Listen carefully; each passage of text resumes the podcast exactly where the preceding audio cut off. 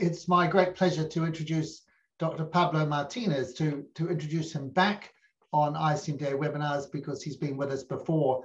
And uh, empty pool syndrome. Well, the whole idea here is that you can compare your life to a swimming pool where the water is the energy, and there are two streams of water that need to occur at the same time. There's output, which is water coming out, our physical, emotional, and spiritual energy, but also input, the water coming in, which is our personal renewal and refreshment. And wherever there's more output than input, the pool gets empty little by little, causing emotional and spiritual dryness and eventually leading to burnout. So that's the basic idea. And as Christian doctors and dentists, of course, we should remember that a full life is not necessarily the same as a fruitful life and that God created us as human beings, not human doing. So the purpose of this webinar is not making you work less, but helping you rest and renew yourself better. Dr. Pablo Martinez is a psychiatrist and he currently works at a private practice in Barcelona in Spain. He has a wide ministry as lecturer and teacher in many European countries on topics like mind and faith, the therapeutic value of the gospel and emotional problems, or taking care of yourself, which is also the title of a book he's written. His books dealing with these issues have been translated into 16 different languages. And Pablo also has served the International Christian Medical and Dental Association as one of its vice presidents. So Pablo, it's it's a delight to have you back here. Thank you for giving us your time and wisdom, and we really look forward to hearing what you have to say. Thank you. Thank you very much, Peter. Uh, I'm very pleased to be with you for the second time. I remember uh, the last webinar when I was speaking on hope and patience embrace each other. It was during the toughest moments of the pandemic. So uh, today we're going to talk about the empty pool syndrome the summary you have made uh, certainly reflects very much the main ideas. I would like to give a subtitle, and it is Surviving and Thriving as Christian Doctors. Surviving and Thriving as Christian Doctors. There is a verse in the Old Testament in the Song of Songs which says, they made me take care of the vineyards, but my own vineyard I neglected. And in Acts 20, Paul says to the elders in Ephesus, the church in Ephesus, keep watch over yourselves and all the flock. Billy Graham was once asked, What would you change if you could start your life again? And he replied, I would preach only once a day. Somehow surprising, the words of this respected man of God reflect a profound and most important principle. A fruitful life is not the same as a full life. A life packed with activities and unceasing action. Medical, medical doctors have a high rate of alcoholism, depression, and suicide, higher than the average. What a paradox. The healer in need of healing. The wounded healer, as Henry Nouwen, the Dutch writer, uh, would say. Why are we in a more risky situation? Caring for our own vineyards is not a minor issue. The wisdom of the Bible warns us that in the same way that a bottle of perfume can be spoiled by a dead fly, remember the verse in Ecclesiastes chapter 10, verse 1, in the same way, neglecting the care of ourselves can bring forth major consequences. Our own life, the well being of our family, and the quality of our ministry are at stake. Remember, the wounded healer, we need to prevent becoming patients ourselves. We are more likely to neglect the care of our vineyard when we forget God's original design for us. Which is it? God made us human beings, not human doings.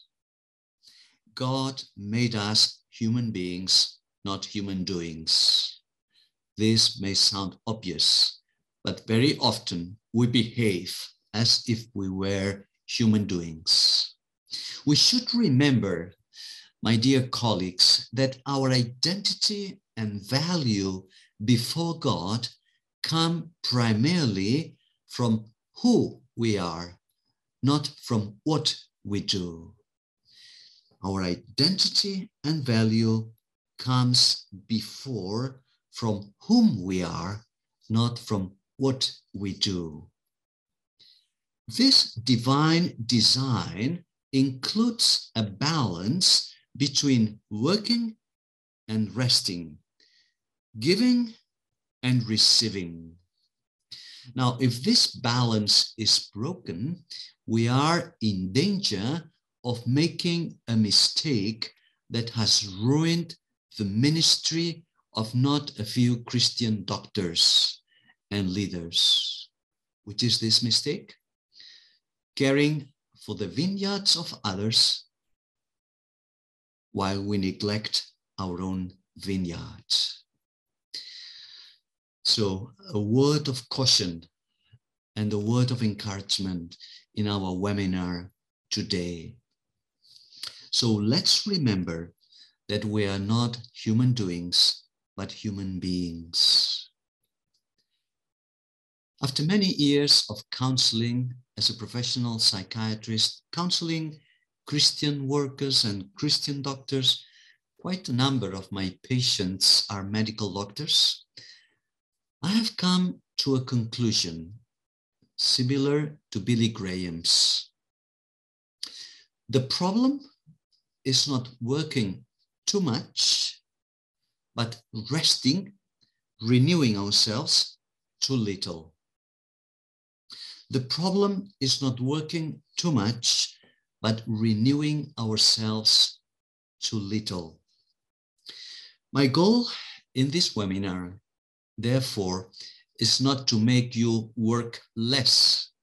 This is not my purpose, making you work less, but to help you rest more and renew yourself better.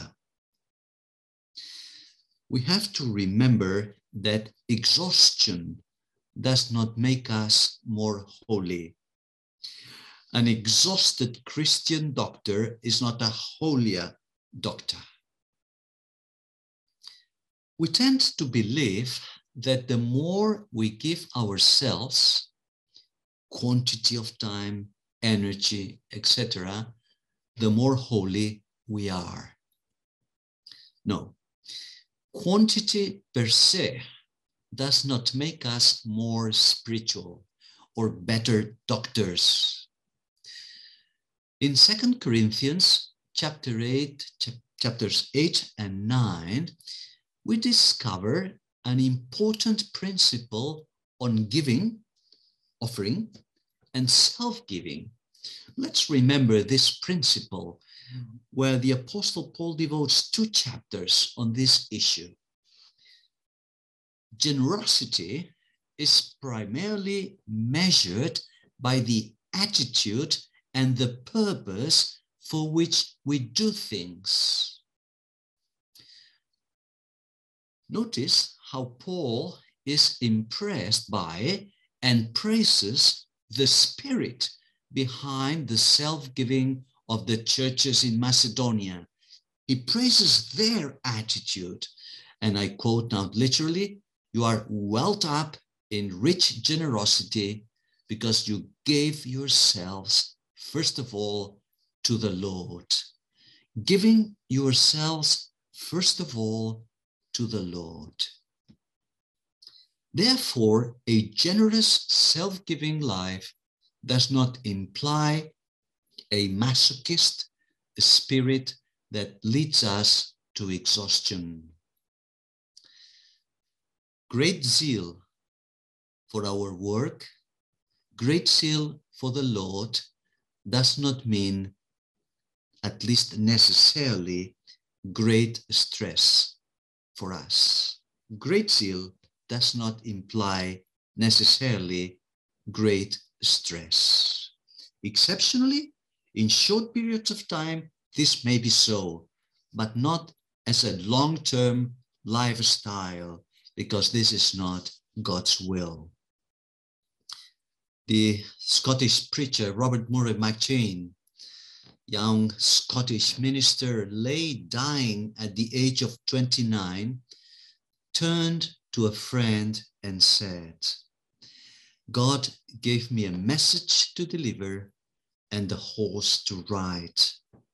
Now I have killed the horse, so I cannot deliver the message. I think we as Christian doctors should remember that in our practice, we can fall in the same mistake, killing the horse, neglecting our vineyard. So this leads us, after this introduction, that was all about the introduction, let's consider three questions this afternoon. First of all, has to do with our title, empty pool syndrome. What is the empty pool syndrome? As Peter read in the introduction, we have to, we, we can compare our life to a swimming pool. Remember, in one of the healing acts of Jesus, he said, Luke 8 46, Luke 8 46, someone touched me because I know that power has gone out from me.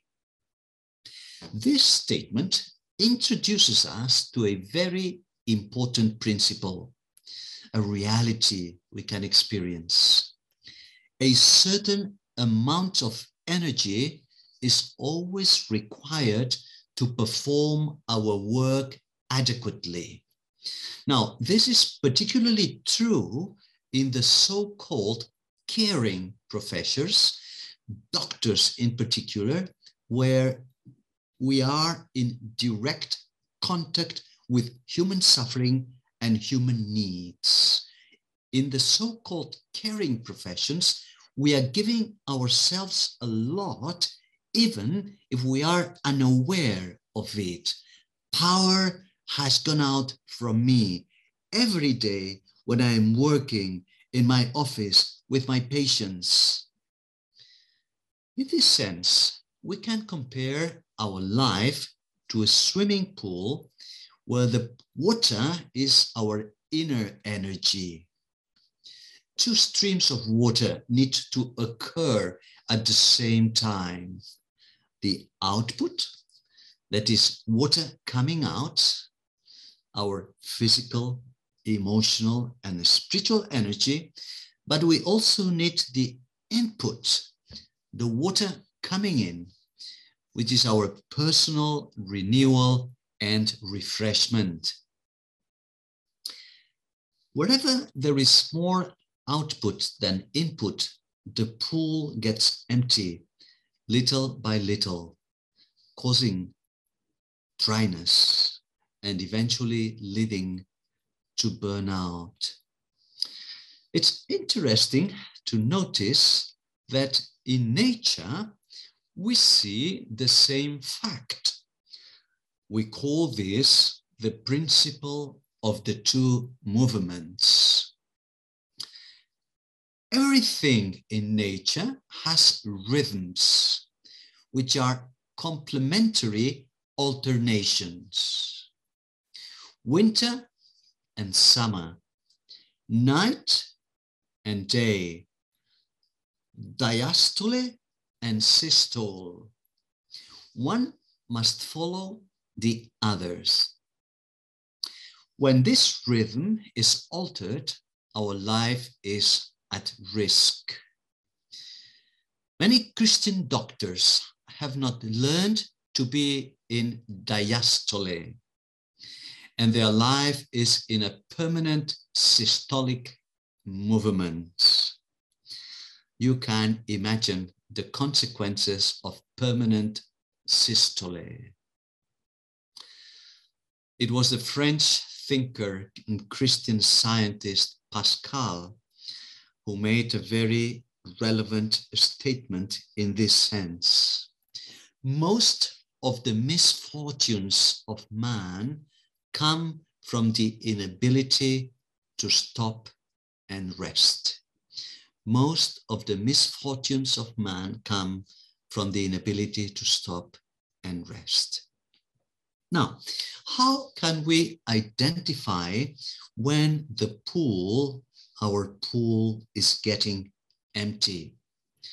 We as doctors know that prevention is better than cure. We should identify the warning symptoms before the pool is empty. Let me mention quickly the main symptoms. First one, very frequent and very subtle irritability and impatience. Then sleep problems,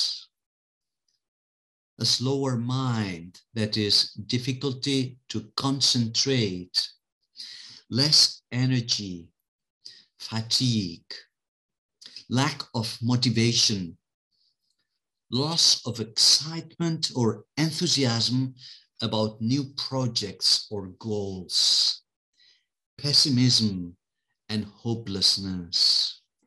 All these symptoms could be summarized in one attitude, one feeling.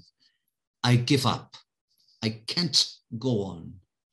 I feel like a battery that has run out of energy. Now, a question for reflection in our own life. Try, my dear brothers and sisters, dear colleagues, try to check your pool regularly. Learn to identify the warning lights in your body and your mind to prevent the empty pool. Now let's move to second question. Why the output exceeds the input, the causes of the empty pool syndrome. As we said, some stress and weariness is inevitable in our profession. There is a cost in the caring of others, and particularly for the Christian doctor who sees the world with God's eyes. Nevertheless, a good deal of our weariness does not belong to this category, natural professional weariness, but it is the result of mistakes, things that are not in order in our life. Paul Tournier called, called these mistakes life mistakes. In this case, we should not say, my work or a lot of work wearied me, but we should say, some mistakes in my work wearied me. For these doctors, chronic stress is a sign, a warning light of a deeper problem whose treatment does not lie in changing outside circumstances, the circumstances around, but in correcting our mistakes inside. So the remedy lies not so much in changing the circumstances around, but the mistakes inside. In other words, all lasting stress, all lasting fatigue, and I underline the word lasting. I'm not referring to acute punctual stress. All lasting fatigue is a sign, and we need to understand its meaning, the message behind it.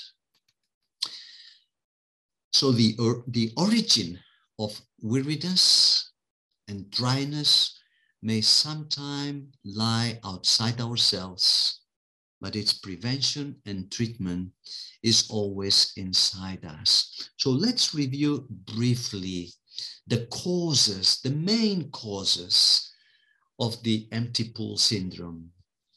This is my second point this afternoon. First of all, I would like to, I would like to mention three causes. First of all, perfectionism. Perfectionism. I call this the mistake of perfecting ourselves to death. Perfecting ourselves to death. And this is the title of a book that a colleague of ours, Richard Winter, British psychiatrist, wrote perfecting ourselves to death.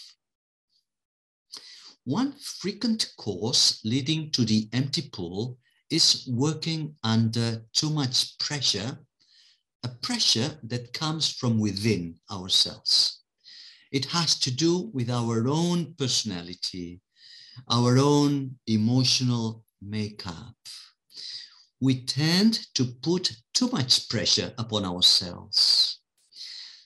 This excessive self-demand is called perfectionism. Now, we need to distinguish between compulsive perfectionism and biblical perfection. The latter is a search for excellence related to spiritual maturity and it seeks to please God. Whereas the former arises from our severe policeman inside.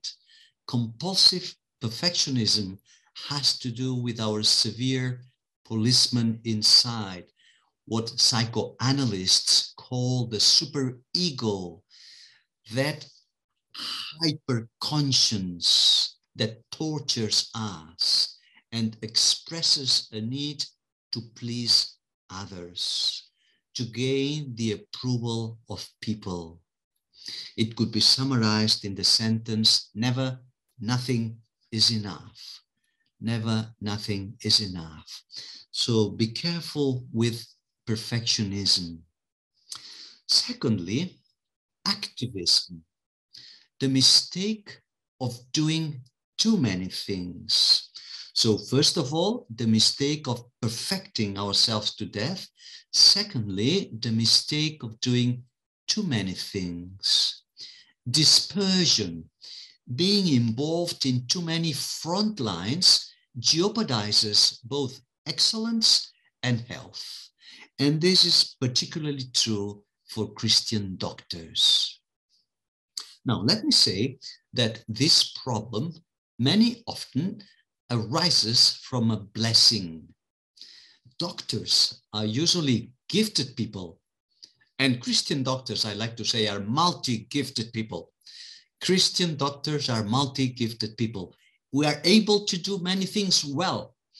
And this is why we find it difficult to say no to areas of work, of service which we are enjoying and for such, and we can do very capably. We find it difficult to say no. I would like to give you three practical suggestions here to change this mistake. First, try to have clear objectives and goals, a road map in your career, in your life. Second, learn to say no without feeling guilty. Learn to say no without feeling gu guilty. Learning to refuse is essential to health. I like to say that, uh, and this is my own experience, the word yes is very powerful, but the word no is probably the healthiest.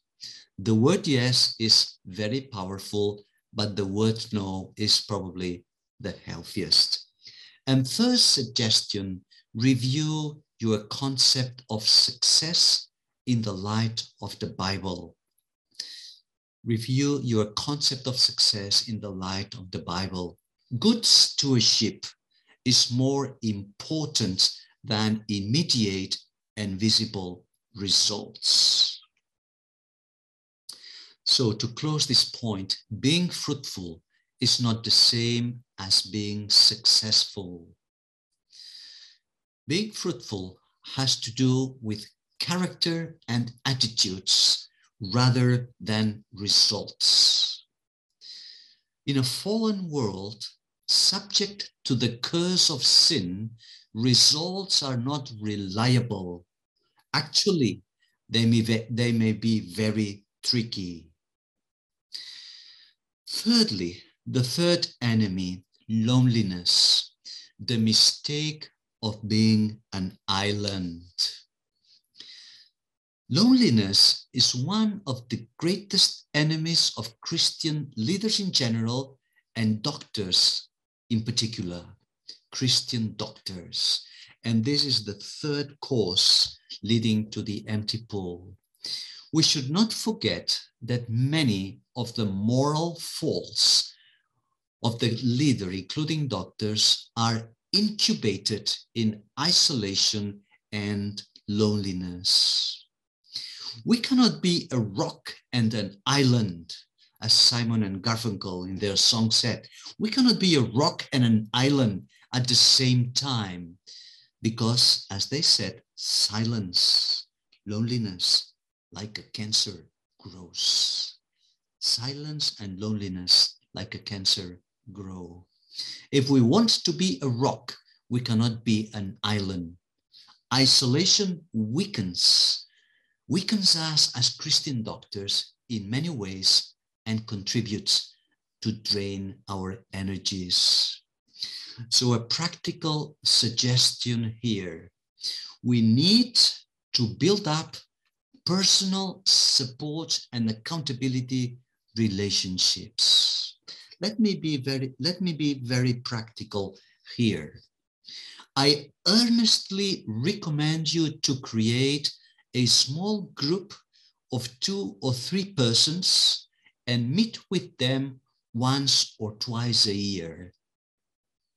I remember John Stott referring to the immense value of his own small group of support.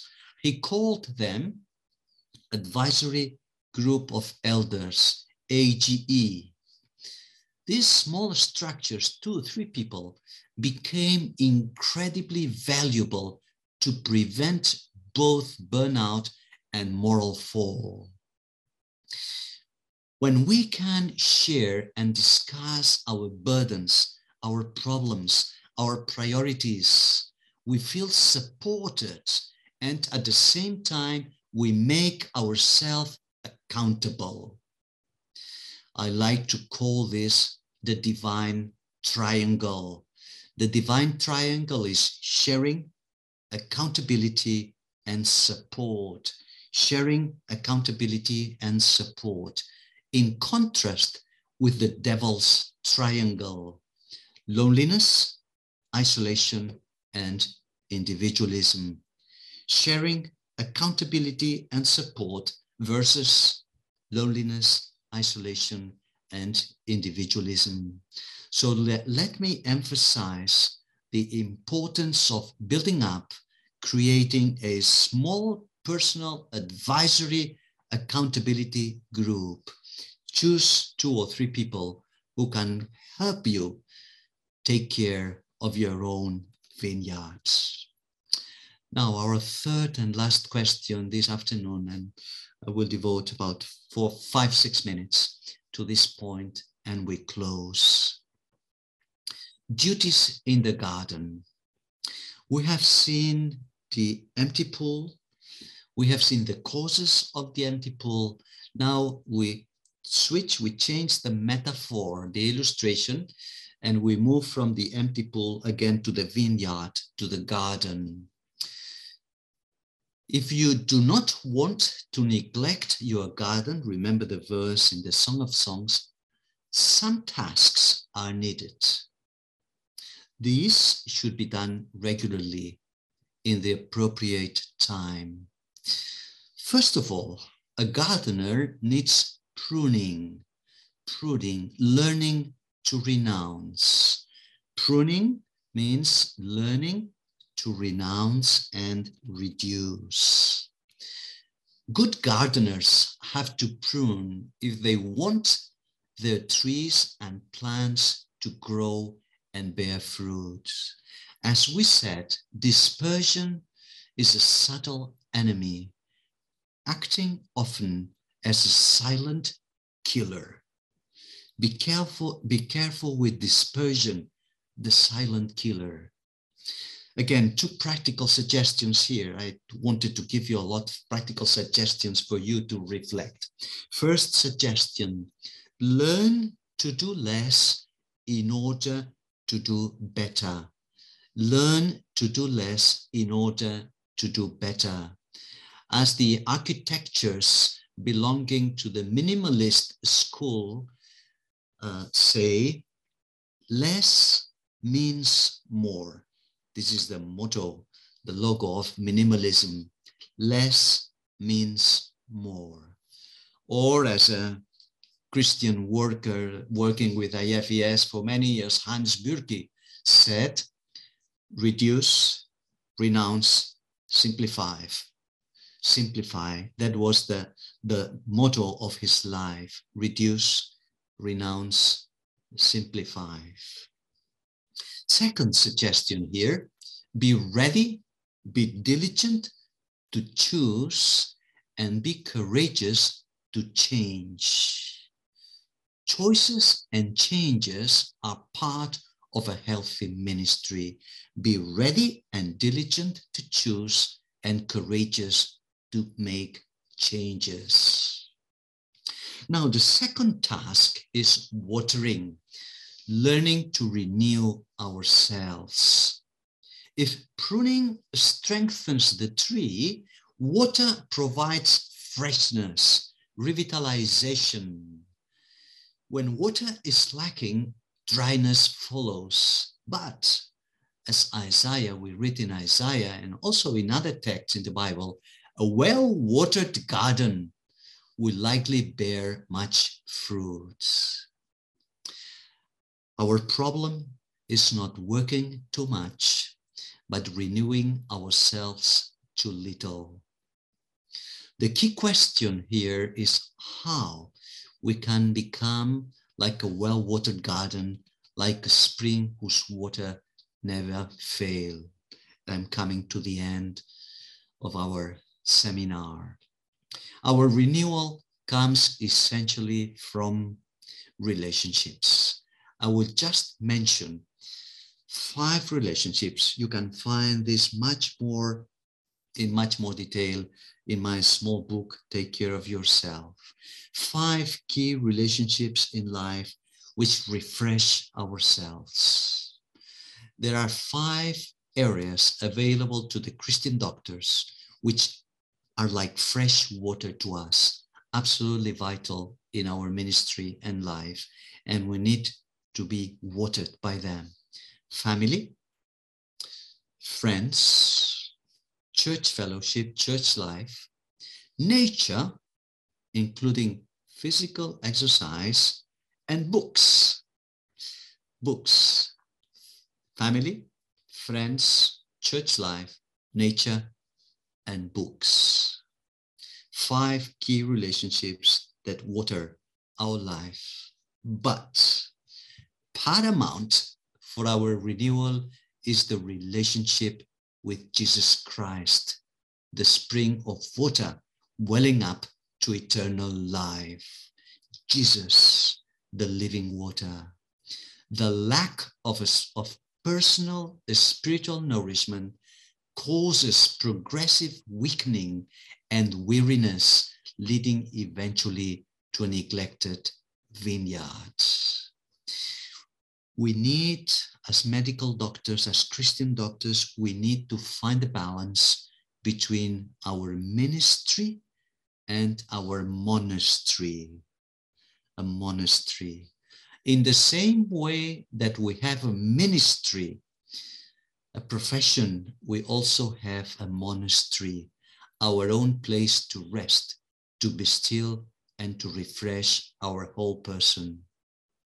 A place and a time to be still and know that I am God's.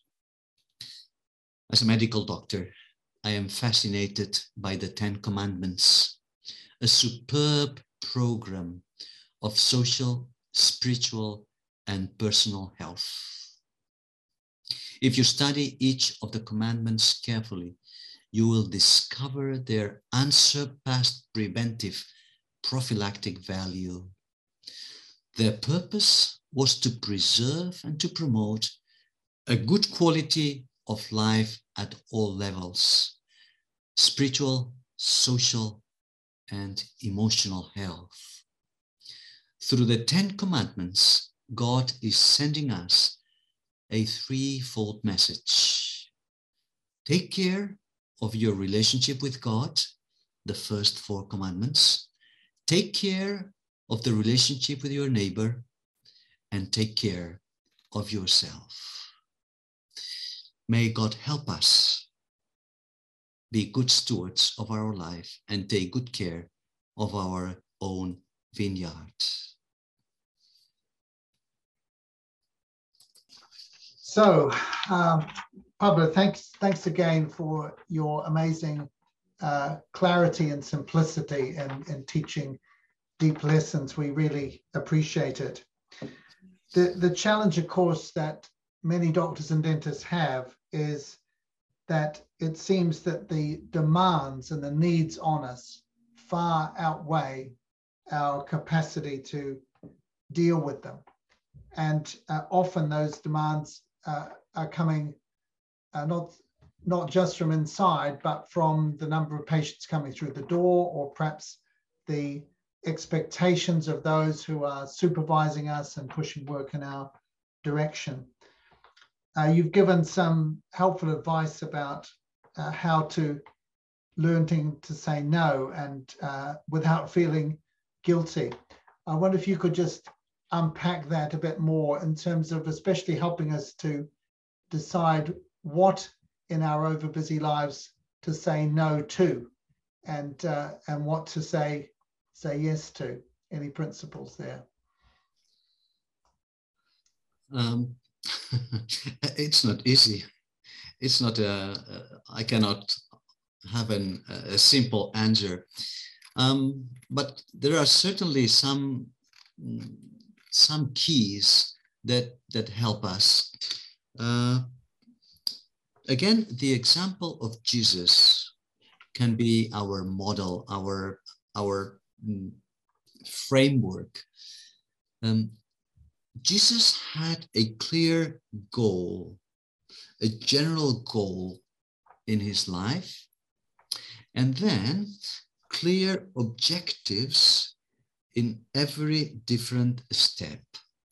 This is what I called a road map helping us run the race of life. I think it will help us a lot to say no when we have this clear goals and objectives map. Because um, otherwise we get lost in the way. Um, let, let me give you one example um, of my own personal life.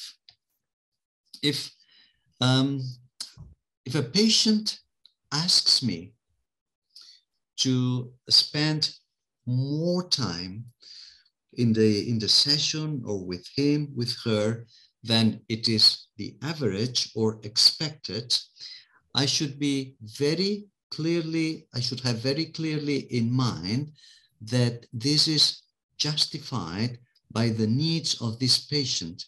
Otherwise, we have to stick to the assigned time.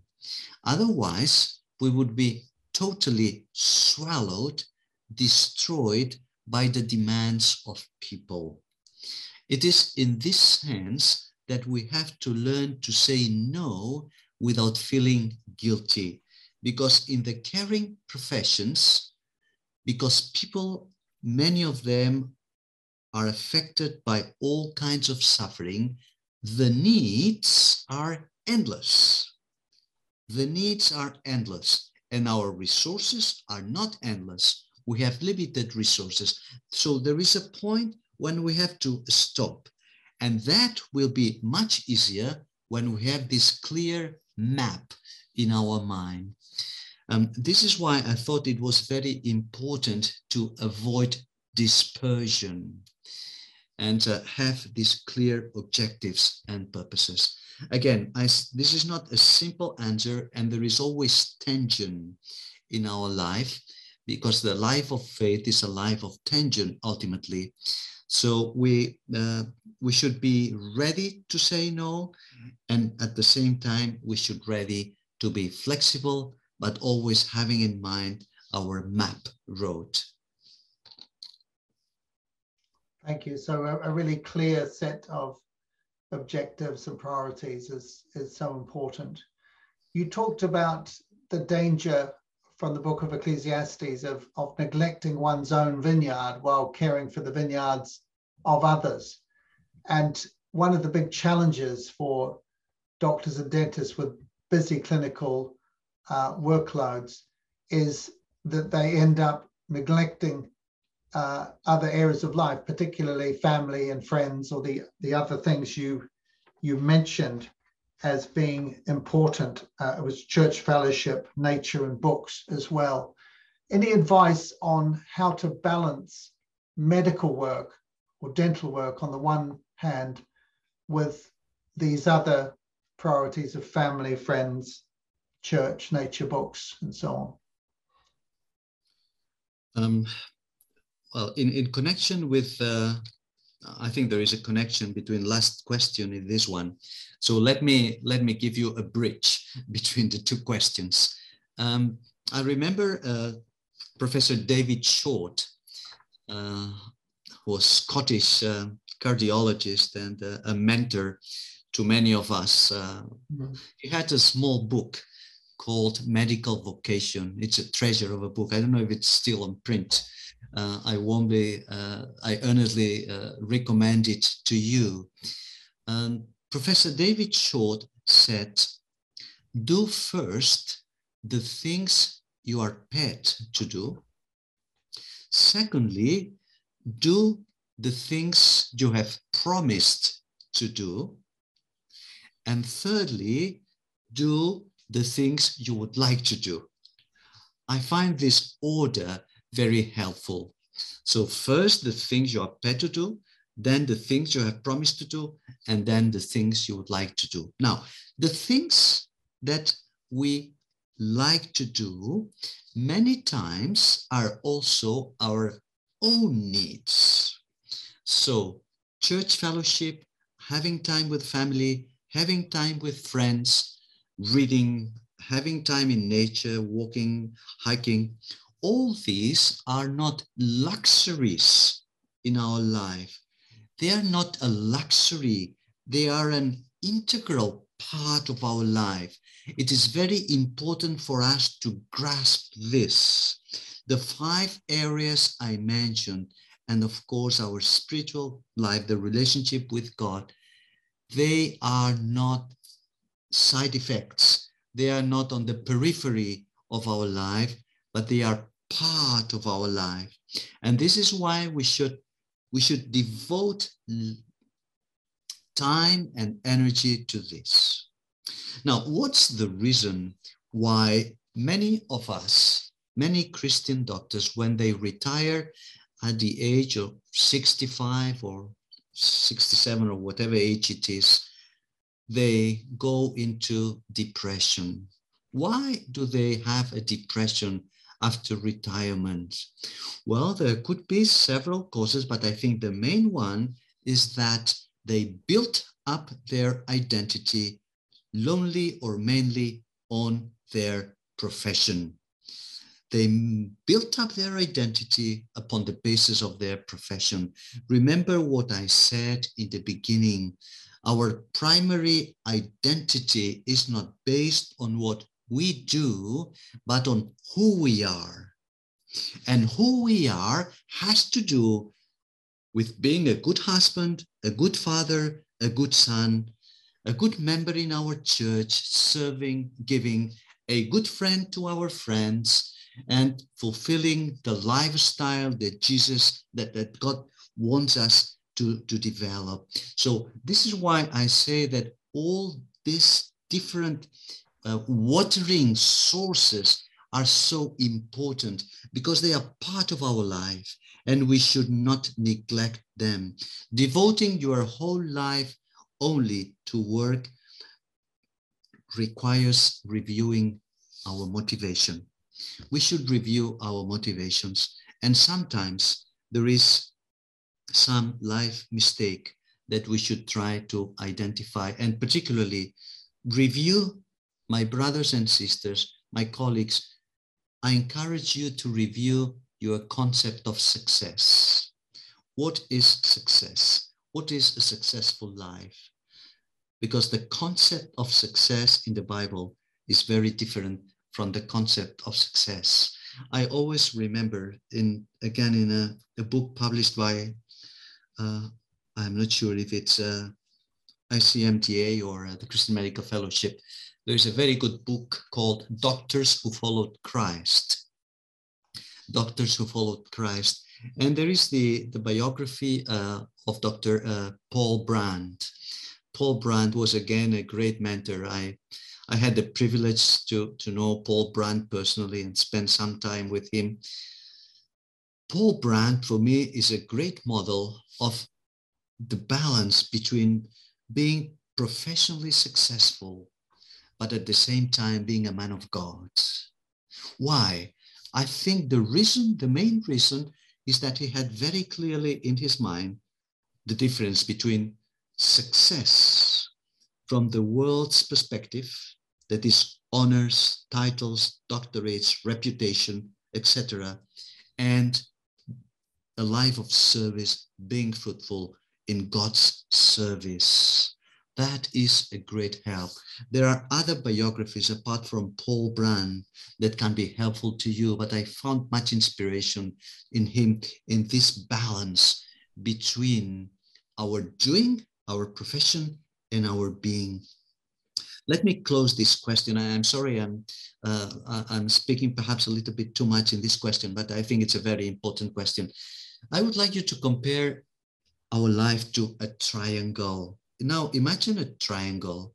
On the basis of the triangle, we have the being and the being alongside, being together with, being and relationships. And then in the vertex, up in the vertex, we find the doing.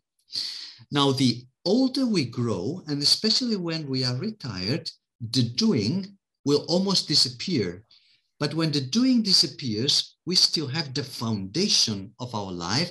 And the foundation of our life is our being, who we are, our character, and our relationships. Our relationships are very important. So doing is important, but more important than doing is being and being alongside. This is one of my favorite topics, and I would like to spend time talking about that, but I think it's enough. Remember the triangle.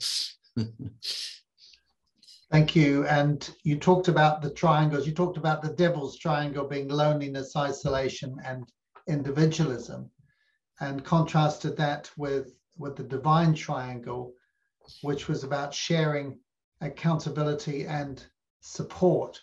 And uh, you so emphasize the importance of having a small group of friends who can keep us going.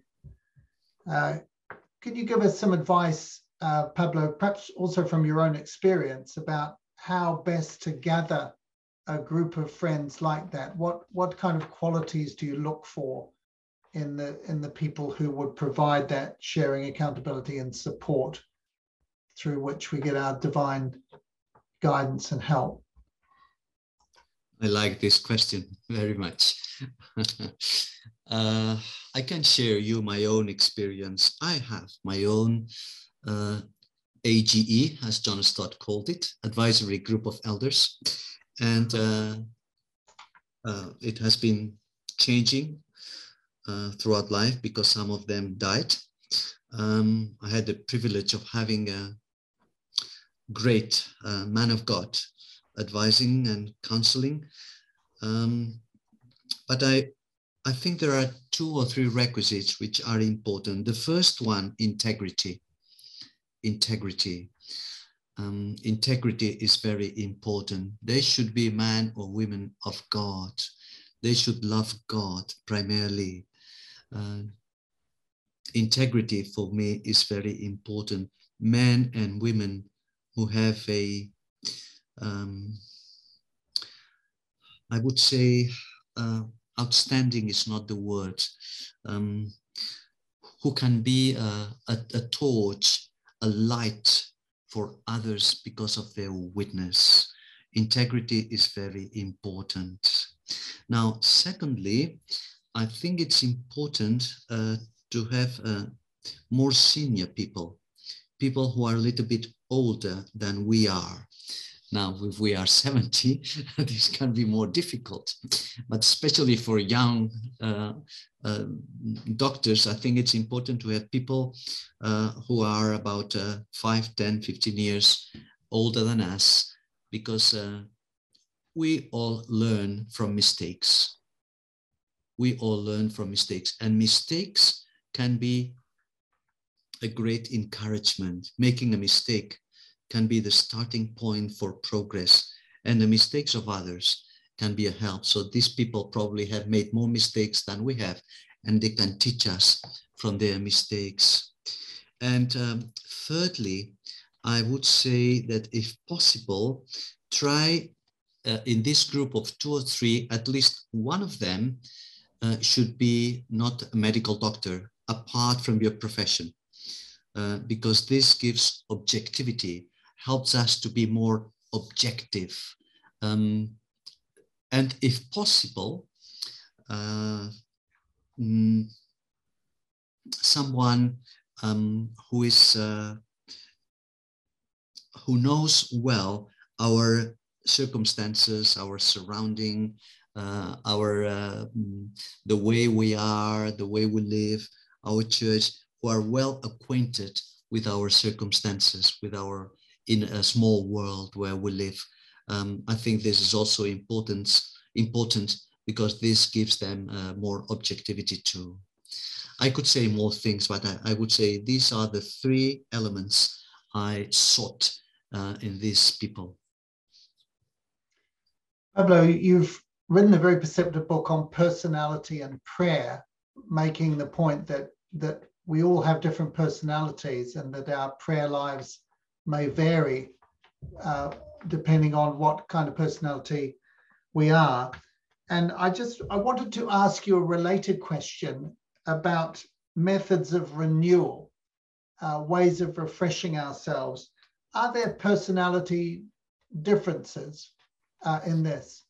between people and, and how do we discover what are our best personal means of renewal that might not be the same thing that help others? Yes, indeed. Um, yeah, again, thank you for this question. It's a very good question.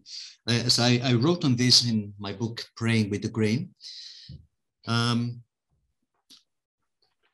in, in the book, I follow basically the, mm, the pattern of uh, typological, uh, different types that Jung follows. We don't agree with Jung in some things, but he made some good insights. And Jung says there are four main types of people, the thinking type, the feeling type, the sensation or sensorial type, and the intuitive type. And we are all different. And there is always a predominant type in each one of us. Now, um, these types certainly influence in the way we renew ourselves because at the same time we can be introvert and extrovert. So for example let me take my own my own uh, situation. I am an introvert and thinking feeling type. So my way of refreshing myself will be certainly different from an extrovert sensorial time who is very fond of outdoor activities and finds renewal much more in being with people. The extrovert renews energy being with people. The introvert renews energy more in the monastery on his own or her own. Um, we can notice, for example, in a, in a meeting or in a party, in a birthday party, who is an extrovert and who is an introvert by the way we keep react, reacting. The introvert gets more and more tired as the party goes on. The extrovert gets more and more lively as the party goes on. So we have different ways of refreshing ourselves. And the same applies to our own spiritual and emotional life. But what is important is that each one of us makes like, a, like a suit, having our own suit, personal structure of renewing ourselves. This is why I said we all need a ministry, but at the same time, we need a monastery. A monastery, not in the literal sense, but a time to refresh and to renew. Thank you. And we're almost out of time now. Uh, I just wanted to ask you one last question. And uh, you, you mentioned earlier on the example of Jesus and, and the way that he set very clear priorities. He knew exactly what his mission and calling was in life and uh, and chose to use his time according to that and uh, th- there's a verse in the scriptures in Luke 5, Luke 5 where it says Luke 5 verses 15 and 16 yet the news about him spread all the more so that crowds of people came to hear him and to be healed of their sicknesses but Jesus often withdrew to lonely places and prayed. And I think it's always been very striking to me that Jesus made deliberate choices sometimes to walk away from the pressing need to spend time with his father. And just wondered if, in closing, if you could make uh, some comments about the importance of the devotional life, Bible study, prayer, uh, feasting on scripture, being with God in, in terms of renewal? Yes, uh, I devote uh, the, the last chapter in this book, Take Care of Yourself, to this area, which, which is absolutely vital. Um, we need to find time for prayer, for personal devotion, to renew our own personal fellowship with the Lord. And the example of Jesus, as you well said, is very striking. The busiest he was, the more he needed to go away, to withdraw, and have a time in loneliness, fellowship with the Father. And the same happened with us.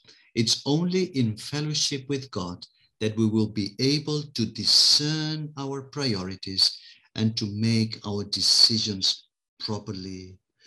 Um, we should not forget that the Holy Spirit guides us and helps us in our weakness.